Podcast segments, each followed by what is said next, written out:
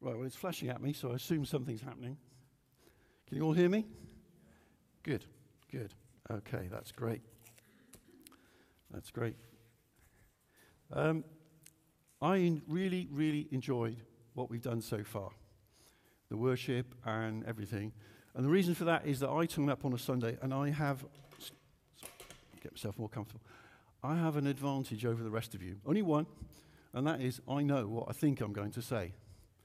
You haven't got a clue, but I know what I think I'm going to say. And I could sit back down again because you've all said it. This morning, in the 40 minutes we've been here, between you all, the hymns we sung, the words we've used, things that people have brought, the prayers you've brought, you've said everything I intend to say this morning. Matter of fact, we'll have a little bit of a game. See if you can click it off as we go through. Because I'm there worshipping, thinking, I'm going to say that. That's amazing. That's just incredible. Um, it's wonderful when God does that. It's reassuring for me because it means I must be trying to say roughly the right thing then. I'm on track, I'm on message. And it's even more reassuring when you know that no one prepares anything here in the sense that we don't coordinate it. I had no idea what Amos was going to say. I had no idea what songs Joshua was going to bring. Matter of fact, you weren't even down to lead worship at one point. So, but God speaks to us. And that's the amazing thing that we have a Father who interacts with us and speaks with us constantly, all the time. It's a pity we're not always listening, but He's speaking to us all the time. We're continuing our journey through the Gospel of Luke, so we're looking today at Luke 15, and we're looking at uh, Luke 15, verse 8, which is a parable, uh, again. One of, um, again, of quite a well known parable, the parable of the lost coin. Now, to just put this in context, this parable doesn't stand alone. It has a simple message which you could take out of it on its own, but it doesn't stand alone. It's part of a trilogy of parables. Jesus actually told three parables, parables off the bat bang, bang, bang. And this is the middle one. So he started off by talking about the parable of the lost shepherd, which I think Andy preached on last week. Then he told the one about the lost coin. And then he told one that's probably more famous and, and well known, the prodigal, the prodigal son. Let's look at the actual verse, and then we'll take it from there. I've no idea what that is, but it looks tremendous fun. It's great. so we're looking at Luke 15 and verse 8. So he just finished telling people the, the parable of the. Uh, the lost sheep, and he goes straight into this one. Or suppose a woman has ten silver coins and loses one. Does she not light a lamp, sweep the house, and search carefully until she finds it? And when she finds it, she calls her friends and neighbors together and says, Rejoice with me, I have found my lost coin. In the same way, I tell you, there is rejoicing in the presence of the angels of God over one sinner who repents. So that's uh, part two of what Jesus was trying to say. But let's look at the background of what was going on here, then it starts to make a little bit more sense. What was happening here that Jesus' ministry was increasing, more and more people were being drawn to him, his impact and his effect was growing, and with that, there came some problems. You see, the people that were hanging around with Jesus, or the people that Jesus chose to hang around with, were not the ones that everybody else liked. The Pharisees, the scribes, all the religious people, they didn't want to associate with them. They didn't want to be associated with sinners, with the needy, with the poor, with the sick, or with the tax collectors, who were a sort of ultimate form of traitor to the Jews. They didn't want to have anything to do with them. Yet these people were attracted to Jesus. And what's more, Jesus hung out with them. He socialized with them. He spent his life with them. He didn't go and stay in the houses of the rabbis or go and stay with the Pharisees or hang around in the synagogues. He almost, unless he was picking a particular argument, which we've heard about, avoided that. He actually went and spent his time with the people that they didn't want to associate with. And they were thinking, why is he doing that? Why is he, why is he doing that? What's going on? It's not right. And Jesus knew that. And that's what he went off the bat when he knew what they were thinking. He then told them three parables bang, bang, bang. He told them about the lost sheep. And he told them about the lost coin. And then he told them about the prodigal son. Because Jesus was trying to make a clear message, a clear point. Not sure whether they got it, but it leaps out to us. He was talking primarily about, we've talked, we, we alluded to it this morning, but was talking about real value. What does God actually value? Well, God values us. And the analogy of using the silver coins, I always used to think that this coin was very valuable, that, you know, this was someone's life savings, that uh, she had these 10 silver coins and maybe they were a dowry and they were worth a lot of money. And, you know, she'd lost something that was huge, you know, it was very vitally important to her. Actually, it wasn't. It was worth roughly a day's wages. So, still a few quid's worth to her, but not the end of the world. It wasn't of tremendous value, it was of a nominal value. And yet, what happens? In his story, the woman goes to great effort to find the coin. Now, in their sort of house, if you can imagine what they lived in, it had no natural light, it had no windows, because didn't do windows in those days. There was a door, so you got in and out, and then everything else was just dark. And there would probably been just straw or vegetation on the floor to give some sort of covering, and there'd be very basic furniture. So if you've lost something, it's not going to be easy to find. If it's gone down, it's going to be very difficult to find. Hence, he says, you have to light a lamp. You have to make quite an effort. You have to light a lamp, shine the lamp around, sweep through the floor to find this item that you found, that you've lost. And then it says, she finds it. Great, she finds it. She goes through all this effort and she finds it. What happens?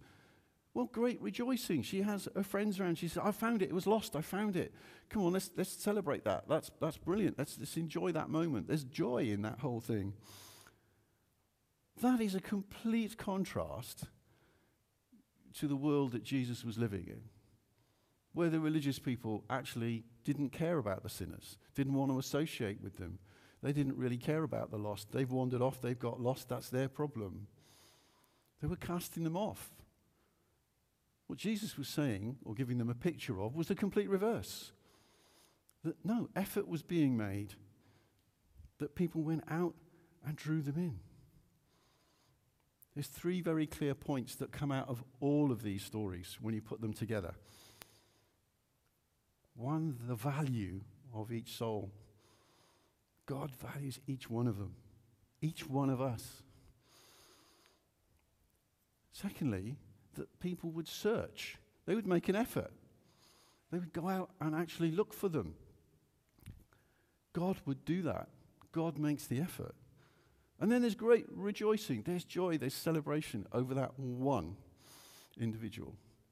That one individual. We sang a lot about the trilogy of God, and it came up a couple of times, and that's an amazing thing. Now, I can't explain the trilogy to you. I will not attempt it. I've read a number of books, I've listened to a lot of theologians, and I can tell you now, I still don't understand it. But I accept that there are three parts to God there's God the Father, God the Son, and God the Holy Spirit. I can't explain it, can't understand it, but I'm glad I live in the, the benefit of, of God being in three, three aspects to God. And they come out in this story. Because if you look at these three stories, they sort of illustrate different facets of God. The first one, the Good Shepherd, that's fairly clear, isn't it? It's Jesus. Jesus referred to himself as a shepherd many times. It was an analogy they would understand. They lived in a community where looking after animals and ag- agriculture was very much part of what they did. So, yeah, that was normal. They, they would understand that. And they would understand the concept of you've lost a sheep, you need to make a big effort to go and find it. And he was saying, in a way, Jesus was saying, that's what I am. That's what I do. And then the, we know the story that comes up of the prodigal son, where he returns to his father. It's okay, it's just my grandson, ignore him. It, um, it turns to his father. You know, that's God. God accepts back. God says, It's okay. Whatever you've done, however bad it was, it doesn't matter. I love you. I take you back.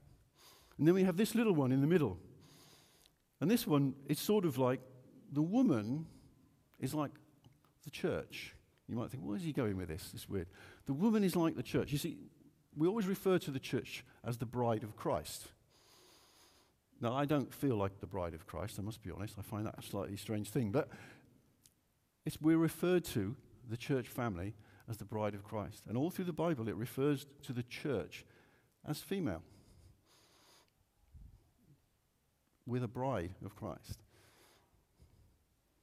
And what equips us, what gives us light, is the Holy Spirit. And it's that Holy Spirit that then empowers us to go out and do things, to go out and make the effort, to go out and do the things we need to do, to go out and do the searching. Now, you might think I'm stretching a point there, but it, that's how God works. He works in three different ways. And I think there's a great fallacy that we all fall into this trap until we mature as Christians. And that's it. We would all say we have found God. We're talking to people and we say, Yeah, yeah, I've found God. I've become a Christian. It's not actually true, is it? We didn't find God. God found us. He came and searched for us and found us. He got hold of us. There's a quote from Spurgeon that I love, which says, One of man's greatest fallacies uh, that he believes that God searches for men until they find him. And it's like we see it the wrong way around. You know, we keep thinking that we've discovered God. Well, all that happened was that maybe we woke up, but God was searching for us. I, I spent the first 30 years of my life as a non Christian. I wouldn't say I was a bad person, wouldn't say I was an exceptionally good person, but I was a non Christian. And I can look back at my life in almost two halves the bit that where I'm a Christian and I have a relationship with God, and the bit where I didn't. But the one thing I can say, looking back at the first part of my life, is there were an awful lot of coincidences, which I now no longer believe in, things that happened, incidents, contacts, events. God was on my case. He was working on me from when I was a child, even when I was hostile to Him, even when I didn't care about Him, even when I was just, so what? God was on my case. And at some point, I woke up and thought, I've discovered God. No, I didn't. He was always there, always chipping away at me, always doing something, always putting the right person in the right place at the time. Even if what they said or did annoyed me at the time, I'm so glad they were there. And I, I don't know if this, any of you can relate to this, but when I get to heaven, there are quite a few people I'd like to catch up with. Now, one or two of them I'd want to say, sorry I was rude. Sorry I didn't take you seriously. But thank you anyway, because you were part of the process that got me here. God got you to say or do or whatever. You know, you were obedient, and that's good. I'm sure there's one or two people who will look at me and go, How the heck did you get here? But, you know, I'm just glad that God was working. And I'm sure many of us can relate to that. We can think about our lives and what's gone on and the experiences we've had, and you can see, yeah, I can see God working there. And I know as an elder, sometimes you're praying with people and you're working with them, and you think, I can see God's on your case. I know you're not you're struggling right now and things aren't great, but I can see God is on to you, working away at you. And I've got the feeling that quite often, once God says, I'm getting hold of someone, that's it. It might take a while, and it might be like reeling in a fish. You know, the fish goes back out and you reel it back in, and the fish goes back out and you reel it back in. But God gets you because that's what He does. He looks for us, He cares for each one of us. We have great value to Him, and there will be rejoicing over that one, over you and me. God is searching for us. I love these three parables for a number of reasons, but the main reason I love them is for me, they illustrate grace. Grace is something that I heard about when I first became a Christian. I thought, oh, that's nice. And then I never really understood it. I sort of thought I understood it, but I didn't really understand it. And it was a word we use, and in Christian circles we use it all the time, and we talk about it. But then I really get it. And I don't think so. And then when I'd been a Christian about five or six years, someone gave me a book and said, Read this book. It's just so helpful. And it was the biography of John Newton. And I read it and I got it. And the reason I got it was if any of you know anything about John Newton, or if you've never read his biography, or you don't know what his background is, follow it, read it. Because there was never, or very rarely, such a completely rotten individual that you can think of. I mean, he was cast out of his home as a child for being so terrible. He joined the Navy. This is in 1700s, so he joined the Navy was so foul and bad behave, be badly behaved and was punished so regularly that the Navy threw him out. Now, this is in the days of the press gang, where they went round taking prisoners and put them into the Navy. He was so bad, the Navy got rid of him. They actually swapped him with a slave trader. Now, that's one stage away from just being hung to just get rid of you, just kill you off. He was swapped with a slave trader. He became a slave trader. He traded human souls. He admits to torturing humans. The sort of people he was in, they made him a slave. There were times where he was persecuted and beaten up and was made a slave himself. Because we think of slavery as just simply white people against black people. Well, if you look at it, it's a lot more complex than that. It's been, multiracial slavery has gone on for many, many generations, and it's, it's quite terrible. We won't go into that. But it happened to him. So he had the experience of trading slaves himself and being one himself. And then one day he was on a ship and there was a terrible storm. And being an old sailor, he thought, we're going to die. And so he did the only thing he could think of doing, which was lash himself to a mast and then think, we're going to die. And at that point, he remembered what his mother had taught him, because his mother was a Christian, and she had a great input into him as a child, and he thought it was rubbish. But he remembered it, and he turned to God, and he prayed. And he survived the storm. A lot of terrible things still happened to him, but that man, John Newton, became a pastor. He actually thought, I've got to change. I've got to be completely different. So he became a pastor. And he became a pastor of a church in Oxfordshire he became a great parish priest at a time when people did that purely for the money. It was a living, as they would call it. But he was a genuine believer, and he did amazing works in his parish. He was then moved to a parish in London where he did it again, bringing in the poor, the, the destitute, the, the needy, bringing them into his church and doing things. And then when he was an old man, he met a young man who he had a phenomenal influence on. That was Wilberforce who went on to lobby to get rid of the slave trade. And the reason he had such Im- influence was he stood there as a pastor and told him about being a slave trader. And told him about what he'd been through. And you think, oh, wow, okay. When you understand where he came from and where he ended up, and then you look at the hymns he wrote, because he was a prolific hymn writer and he wrote Amazing Grace. And then I understood. I got it. It was grace. This man was rotten, rotten to the core, did horrible, horrible things to other people and didn't care. And yet, he turned to God. And God used him powerfully. He's still using him. We still sing Amazing Grace. We sing it regularly. This morning, we sang How Sweet the Name of Jesus. Do you know who wrote it? John Newton. He wrote it 200 years ago. Now, you used a modern, ver- uh, modern music setting, but every single one of those words was written by that man. He knew grace. He understood that he was lost and that God had rescued him. God had got hold of him. If you think about the words to Amazing Grace, Amazing Grace, how sweet the sound that saved a wretch like me. I once was lost, but now I'm found. I was blind, but now I see.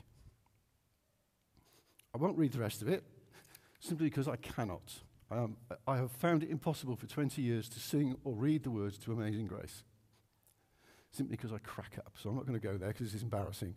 But that's what we've got. That's what we have got. Now, John Newton got it and put it into words, and we still sing about it. But that's the message from these parables. That's, that's, that's what God is trying to get through to us. Is I paid a high price, you were unworthy, you ran away, you were terrible, you ignored me, you did horrible things. I love you anyway, and I want you back. And that's what Jesus was trying to say to these people. Not what the religious people were doing and what they were saying. He was saying, This is your value. This is your worth. This is what we want. Now, we can sit here and say, Oh, isn't that wonderful? and have a nice warm glow and think, It's great. God loves me that much. And that's true. That's great. But it's wrong to sit back and just do that. Because actually, it's not really about us. If we know that, that's great, that's wonderful. But what about those that don't? What about all those thousands of people out there that, that don't know that grace, have not experienced that mercy? So I think it's what we need to do now is we actually need to share that. We need to make other people aware of it. I thank God for all the people who annoyed me at some point in my life by telling me things that were meaningless to me at the time, but now have great meaning to me. You know, people that invited me to things, or people that said things to me, um, or gave me things to read, or, you know, all the different things that, that many, many people did over a period of time that was God working in me. Because God was searching me out, God was working on me. And it's what we need to do. We need to take our light, the spirit that God has given us, and go outside and actually take that to other people. We need to be making an effort. We need to be making an effort to go into darkness. As nice as it is in here and how cozy it is in our family, Jesus isn't going to come back here. There is no point. We know him, he knows us. He's going to be outside, he's going to be where the sinners are, he's going to be where the drug dealers are, where the prostitutes are, He's going to go where we don't really want to go. Because that's what he did. That was his example. Because he wants those people to know that they're valued, that they're worth just as much as we are. And there will be great rejoicing for each one of them. But they're not going to know unless we do something, unless we make every effort to take what we have and bring it to them. Now, there will be hostility, there will be rejection, there will be ridicule, there will be all sorts of stuff thrown at us. Um, we now even get persecuted f- for being bigots or whatever in our own country because, you know, as I've said before, our society has shifted quite a lot. We're now regarded as dangerous radicals because we happen to be Christians. But even so, despite all of that, we have an obligation to go and share that one small step in that direction is, is an alpha course. You know, just, just actually saying to people, come along if you're interested, find out something. But our, we should be out there. We should be making efforts to bring God's light. And it's not about us, actually, is it? It's about God's love and about God reaching out to others.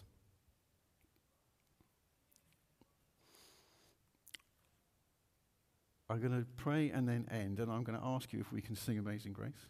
Okay? But I'm not going to stand here and sing it because I can't. I have to sit down there. But um, Lord, I thank you that we have value.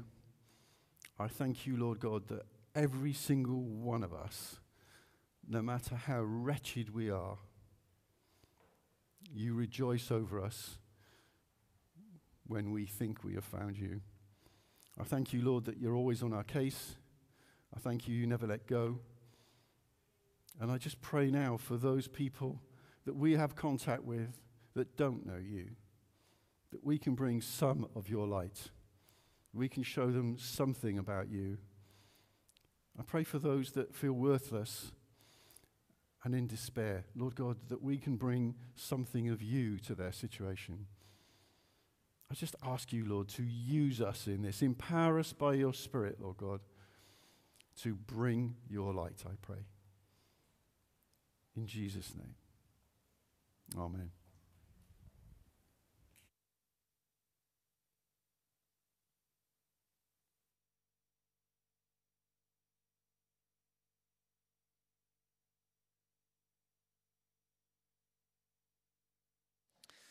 Let's stand and sing Amazing Grace.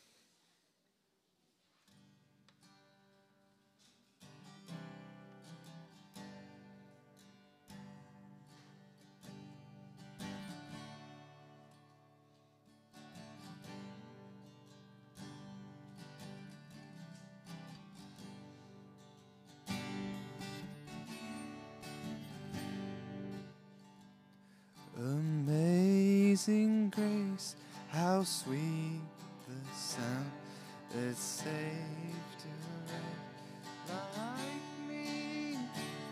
I once was lost, but now I'm found.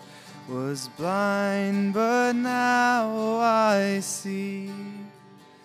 'Twas grace that tore my heart to fear, and grace my fears relieved.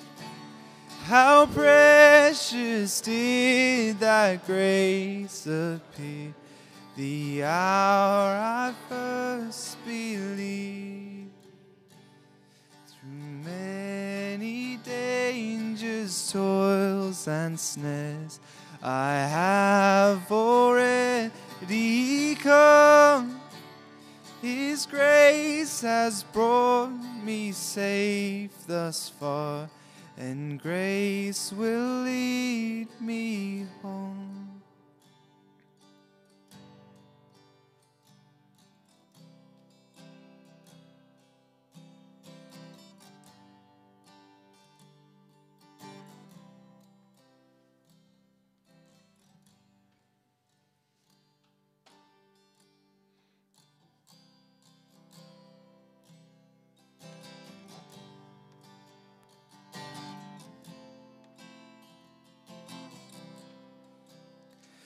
Come, thou fount of every blessing, tune my heart to sing thy praise. Streams of mercy never ceasing, call for songs of loudest praise. Teach me some melodious song sung Praise the mount I'm fixed upon it, mount of God's redeeming love. Here I raise my Ebenezer, hither by thy help I've come, and I hope by thy good safely to